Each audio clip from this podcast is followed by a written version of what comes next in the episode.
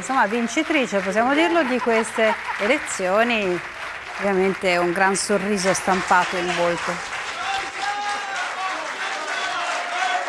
Vabbè, giustamente sta prendendo gli applausi. Torrino Gaetano, sì. Beh, Marino Gaetano comunque è trasversale. È trasversale, esatto. Ah beh, proprio siamo alla festa. Ok, cantiamo più tardi. Allora, buonasera a tutti. E un uh, rapido commento di questa giornata.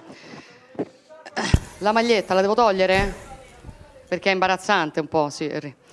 Eh, allora, dicevo, un, uh, ho voluto fare un rapido commento ovviamente di questa giornata. Buongiorno. Eh, per molti di voi probabilmente non è una buona giornata mi riferisco all'umore che sta evaporando dal pentolone bollente dei risultati sulle elezioni politiche. Ma alcuni di voi si staranno adesso chiedendo, ma il podcast di Eudemonia di Libero Gentili pubblica solamente episodi che si riferiscono a tutt'altro, filosofia, psicologia, introspezione, Insomma, quelle palle che dopo due minuti di ascolto ti spingono a spegnere le cuffie e a dedicarti a qualcosa d'altro. Giusto. Ma siccome questo podcast non si occupa solo di rotture di palle, ma anche di costume e società, e beh, ho creduto di pubblicare questo episodio su alcune riflessioni che riguardano gli ultimi avvenimenti che hanno iniziato purtroppo a polarizzare gli italiani eh, questa volta però più di quanto non faccia o non abbia fatto ogni volta una consultazione elettorale. Beh, è giusto perché ognuno di noi ha delle opinioni personali che alcune volte sono dei veri e propri credo politici e comunque anch'io naturalmente ho il mio, anche se non lo considero in questo modo, come adesione, cioè a una particolare parrocchia politica, ma più che altro come opinione eh, che parte da considerazioni non solamente politiche, ma anche sociali, morali, come opportunità di crescita, insomma, non solo autoreferenziale. Insomma, per uno che si occupa di rottura di palle, questo mi sembra il minimo. Allora, torniamo al nostro argomento. Premetto che se normalmente do un'occhiata ai notiziari in tv quasi quotidianamente, questo lo evito in maniera categorica nei giorni immediatamente successivi a ogni tornata elettorale. È perché non c'è niente di più penoso che assistere alle dichiarazioni pubbliche di chi ha vinto, di chi ha perso, ma ha perso solo apparentemente, perché se consideriamo i risultati non dalla prospettiva matematica, cioè quella delle cifre, ma da una prospettiva retrograda, magari di dieci anni fa, in realtà è stata quasi una vittoria e bla bla bla. E per non parlare degli opinionisti, che Dio ce ne guardi. Preferisco piuttosto fare un giro sulla stampa internazionale. E direte voi, eccolo là l'esterofilo. E no, non sono un esterofilo, anche se in realtà devo ammettere che il confronto con paesi stranieri di qualunque angolo del nostro pianeta aiuta a comprendere in che direzione sta andando lo sviluppo della società, intesa però questa in senso globale, più che rimanere confinati alla visione del proprio orticello, visione a volte purtroppo inaridita dalla mancanza di informazioni obiettive.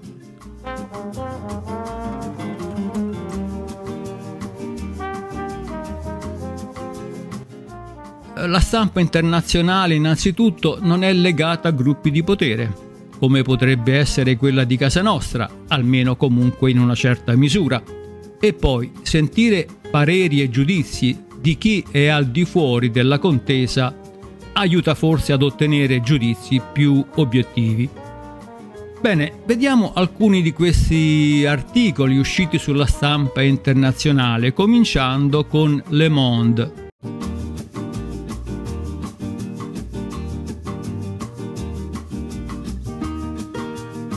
E dice i giornalisti erano molto più numerosi degli attivisti ad aspettare Giorgia Meloni nei saloni dell'hotel romano che aveva scelto come quartier generale la sera delle elezioni parlamentari di domenica 25 settembre.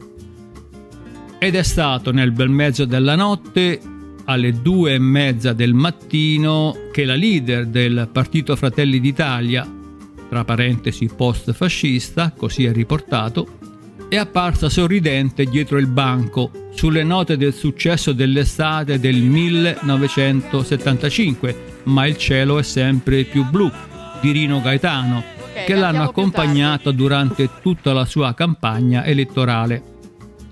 La canzone non mente, il blu è il colore tradizionale dell'Alleanza dei diritti dalla sua nascita nel 1994 e senza dubbio l'Italia alla fine di questo voto è molto più blu di prima. Con oltre il 26% dei voti, Fratelli d'Italia ha ottenuto il brillante successo che gli promettevano da diversi mesi i sondaggi e l'alleanza di destra a cui appartiene ottiene, con oltre il 44% dei voti, una maggioranza chiara e netta, sia alla Camera dei Deputati che al Senato.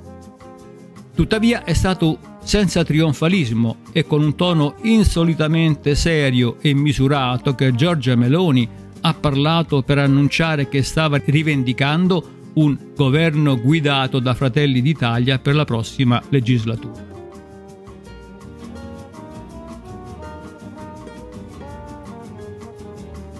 Passiamo al quotidiano El País, intitolato Un astensionismo storico. L'estrema destra vince per la prima volta le elezioni in Italia. La coalizione di conservatori post-fascisti e populisti guidata da Giorgia Meloni ha ottenuto il 44% dei voti, sia al Congresso che al Senato, con il 96% dei voti scrutinati. È il momento della responsabilità, governeremo per tutti gli italiani, assicura il possibile futuro Premier dopo un'elezione con un tasso di astensione storico.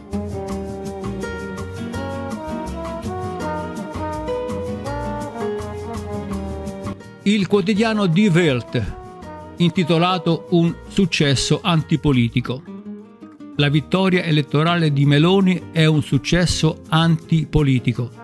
Il successo del partito di Giorgia Meloni non è il successo di una idea politica, Essa si basa principalmente sul fatto che Fratelli d'Italia sono stati gli unici tra i soggetti percettibili ad essersi opposti e dietro di lei si radunano gli insoddisfatti, i frustrati e gli stanchi della politica.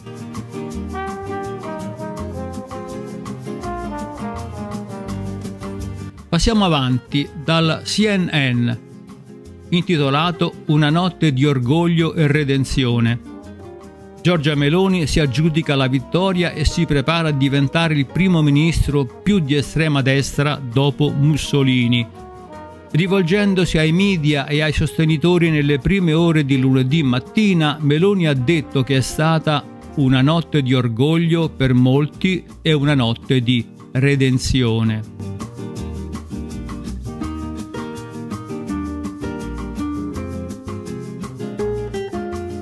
Poi la giornalista Angela Giuffrida per The Guardian ha posto i riflettori sulla identità femminile di Meloni per poi tornare a concentrarsi sulla percezione che l'Europa avrà di Giorgia Meloni, Presidente del Consiglio. La prevista vittoria della coalizione, tuttavia, solleva interrogativi sulle alleanze del paese in Europa, mentre il continente entra in un inverno probabilmente dominato dagli alti prezzi dell'energia e dalla risposta all'aggressione russa in Ucraina. Meloni ha cercato di inviare messaggi rassicuranti, ma è improbabile che la prospettiva di vederla come primo ministro sia accolta con favore a Parigi o a Berlino.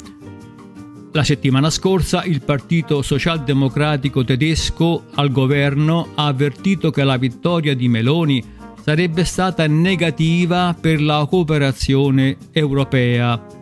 Lars Klingbeil, presidente della SPD, ha affermato che la Meloni si è allineata con figure antidemocratiche come il primo ministro ungherese Viktor Orbán.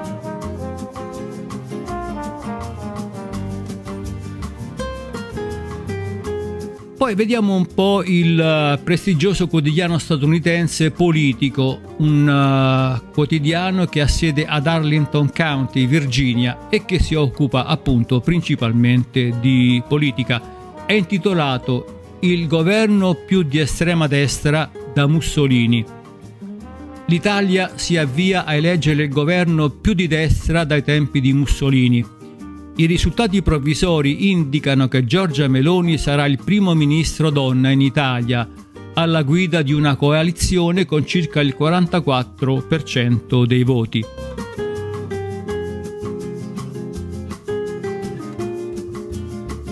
Ancora The Telegraph, un governo di destra a 100 anni dalla marcia su Roma. L'Italia si avvia ad avere il governo più di destra dai tempi di Mussolini i risultati sono arrivati cento anni dopo l'ascesa al potere di Benito Mussolini e delle sue camicie nere con la marcia su Roma. Meloni ha cercato di dissociarsi dal torbido passato del suo partito, ma il partito ha ancora nel suo emblema una fiamma tricolore che in Italia ha una connotazione fascista perché rappresenta la fiamma che arde sulla tomba di Mussolini.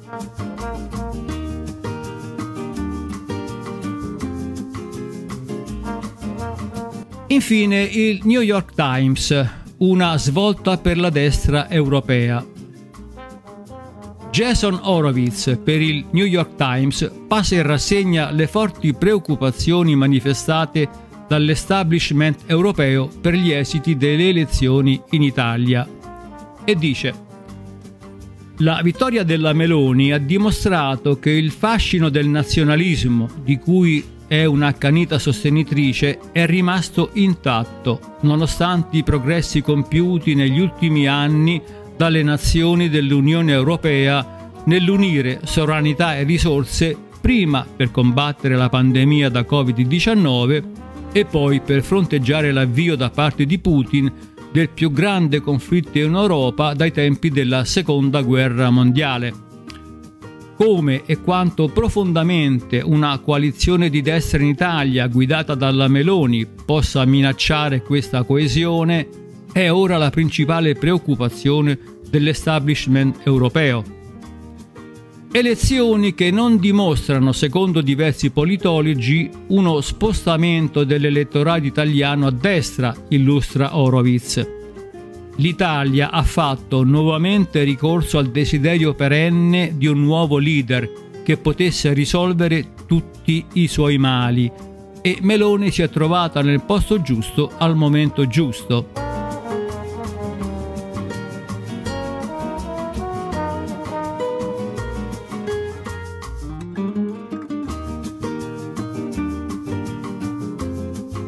Non andrei oltre, gli estratti di questi articoli sono abbastanza eloquenti sulla identità post-fascista del partito che ieri ha ottenuto la maggioranza. Però mi soffermerei in particolare, perché è interessante, sulla considerazione di Horowitz, proprio l'autore dell'ultimo articolo che vi ho appena letto del New York Times, eh, questa considerazione che sembra veramente aver centrato acutamente, almeno a mio giudizio, il nocciolo della questione, che in questi giorni sta veramente polarizzando gli italiani.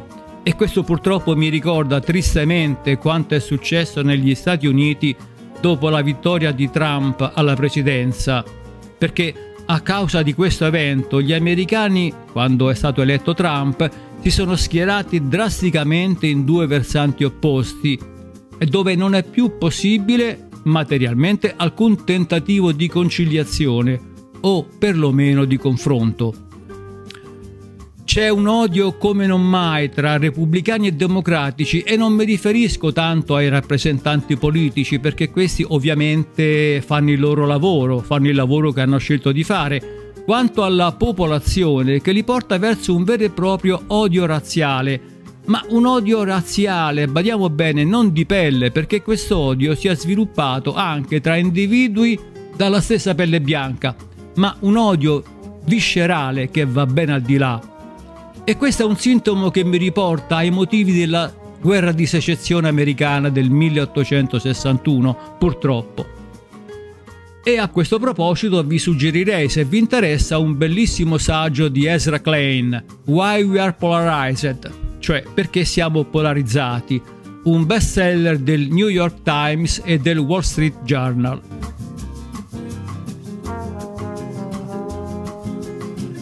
Allora, Horowitz dice l'Italia ha fatto nuovamente ricorso al desiderio perenne di un nuovo leader che potesse risolvere tutti i suoi mali.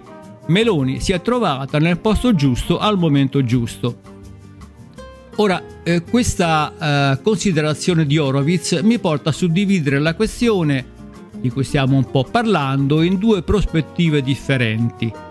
Da un lato la perenne aspettativa degli italiani ad avere un leader che non si riveli come sempre un incapace, un semplice protagonista la cui principale aspettativa è quella della sua immagine, senza averne i requisiti ovviamente, e purtroppo incastrato come sempre nella ragnatela delle diverse correnti opportunistiche. In sostanza, il modello del premier italiano tipo, ma in quasi 80 anni di democrazia dalla fine del fascismo, l'italiano non è riuscito ancora a crearsi una coscienza politica partendo da dati di fatto che quotidianamente gli scorrono davanti agli occhi e si è sempre supinamente, letargicamente, patologicamente affidato agli avventurieri del momento che ogni due o tre anni si sono succeduti alla ribalta. Ora, nella generazione precedente c'era un termine che veniva regolarmente utilizzato per offendere l'altro, sfigato. Ogni volta che si voleva attribuire un comportamento denigratorio a un interlocutore si diceva sei uno sfigato. Il significato di questo aggettivo, entrato oramai nell'uso comune del linguaggio giovanile, è iellato. Sei uno sfigato a cui non gliene va bene una, ma lo si dice sempre in maniera colpevolizzante. Fateci caso. E perché? Beh, secondo me perché la iella ce la costruiamo noi. È colpa nostra. Nella maggior parte dei casi la iella ce la buttiamo addosso noi, non il Padre Eterno, per la nostra incapacità, per la nostra pigrizia, per la nostra ignoranza. E allora lo sfigato ce lo meritiamo.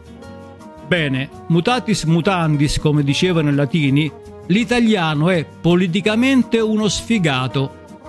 Dice Horowitz, e lo ripeto, ve lo riporto, ve lo rilego nel suo articolo, l'italiano ha fatto nuovamente ricorso al desiderio perenne di un nuovo leader che potesse risolvere tutti i suoi mali. Ma i mali chi li ha creati?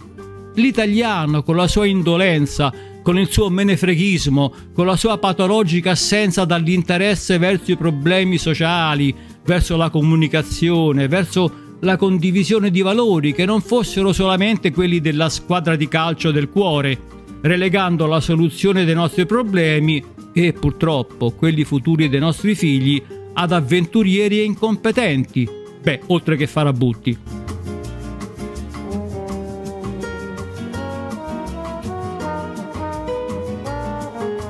Eccolo lo sfigato, che si affida a un principio castigatore di tutti i mali, un sostituto del Padre Eterno in terra che saprà come castigare i cattivi, a una figura autorevole, potente, che possa vendicare al posto mio tutti i torti che ho ricevuto. Questo purtroppo avvenne negli anni venti della nostra storia fascista, con Mussolini, e della storia nazista, della Germania nazista con Hitler. Nei riguardi della politica interna il problema di scottante attualità è quello razziale. Anche in questo campo noi adotteremo le soluzioni necessarie.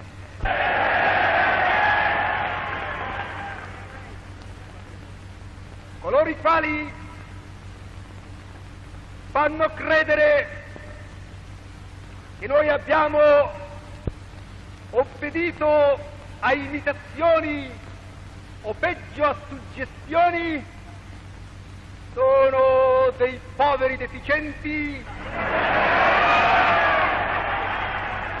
ai quali non sappiamo se dirigere il nostro disprezzo o la nostra pietà.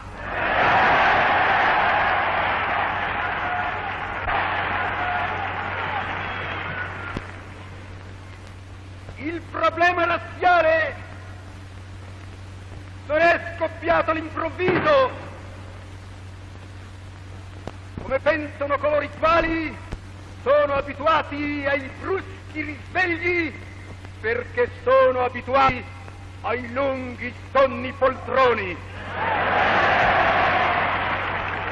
Ma la storia, cari miei, sappiamola leggere, ha dimostrato che questi personaggi erano dei perdenti, non solo perché hanno perso una guerra mondiale, ma perché le loro premesse ad un nuovo, tra virgolette, ordine sociale era perdente.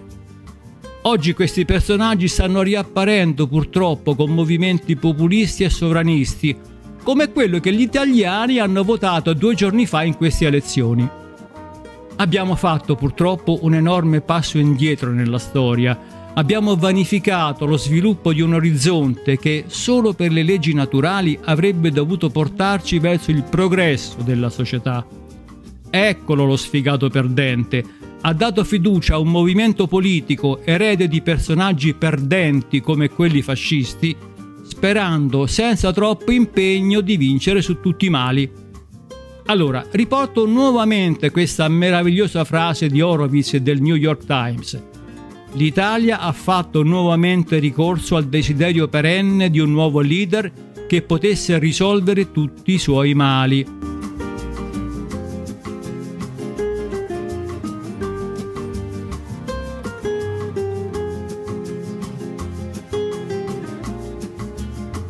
Bene, la seconda prospettiva della questione, che vi ho posto all'inizio, è il personaggio che gli italiani hanno scelto. Beh, non c'è bisogno di soffermarmi su informazioni biografiche perché ve le potete cercare su internet. Voglio però solo rammentarvi il suo motto, che era il motto del suo idolo, Mussolini. Noi siamo qui per dire che noi non siamo dei numeri, noi difenderemo il valore della persona umana, di ogni singola persona umana, perché ognuno di noi ha un codice genetico unico e irripetibile e questo piaccia o no ha del sacro. Lo difenderemo, difenderemo Dio, la patria e la famiglia che fanno tanto schifo a qualcuno. Lo faremo per difendere la nostra libertà perché noi non saremo mai schiavi e semplici consumatori in balia della speculazione finanziaria. Ecco la nostra missione, ecco perché oggi sono venuta qui. Scri- Dio, patria e famiglia. Beh, l'eco di questo motto nella storia mi fa rabbrividire Enzo Bianchi sulla Repubblica del 5 settembre 2022 dice Essendo vecchio non dimentico le scritte sbiadite sui muri rimaste dall'epoca fascista. Credere, obbedire combattere. Autorità, ordine, giustizia. Dio, patria, famiglia. Come quella della Meloni. Eh, io sono nato nel 1946, cioè nell'immediato dopoguerra, e mio padre mi diede un nome significativo, Libero. Un motivo ci sarà pure stato. Non posso chiederglielo perché morì alla giovanissima età di 34 anni per cause di guerra e io avevo appena 10 anni. Aveva fatto la guerra, aveva vissuto come tanti suoi coetanei le atrocità di quella orribile avventura che personaggi perdenti come Hitler e Mussolini avevano messo in atto, creando milioni di vittime innocenti. E mi chiamo libero. Sinceramente non vorrei vivere questi ultimi anni della mia vita in un'Italia post-fascista con manganelli e olio di ricino, anche se metaforici, ma a volte la metafora è più cruda e reale della realtà.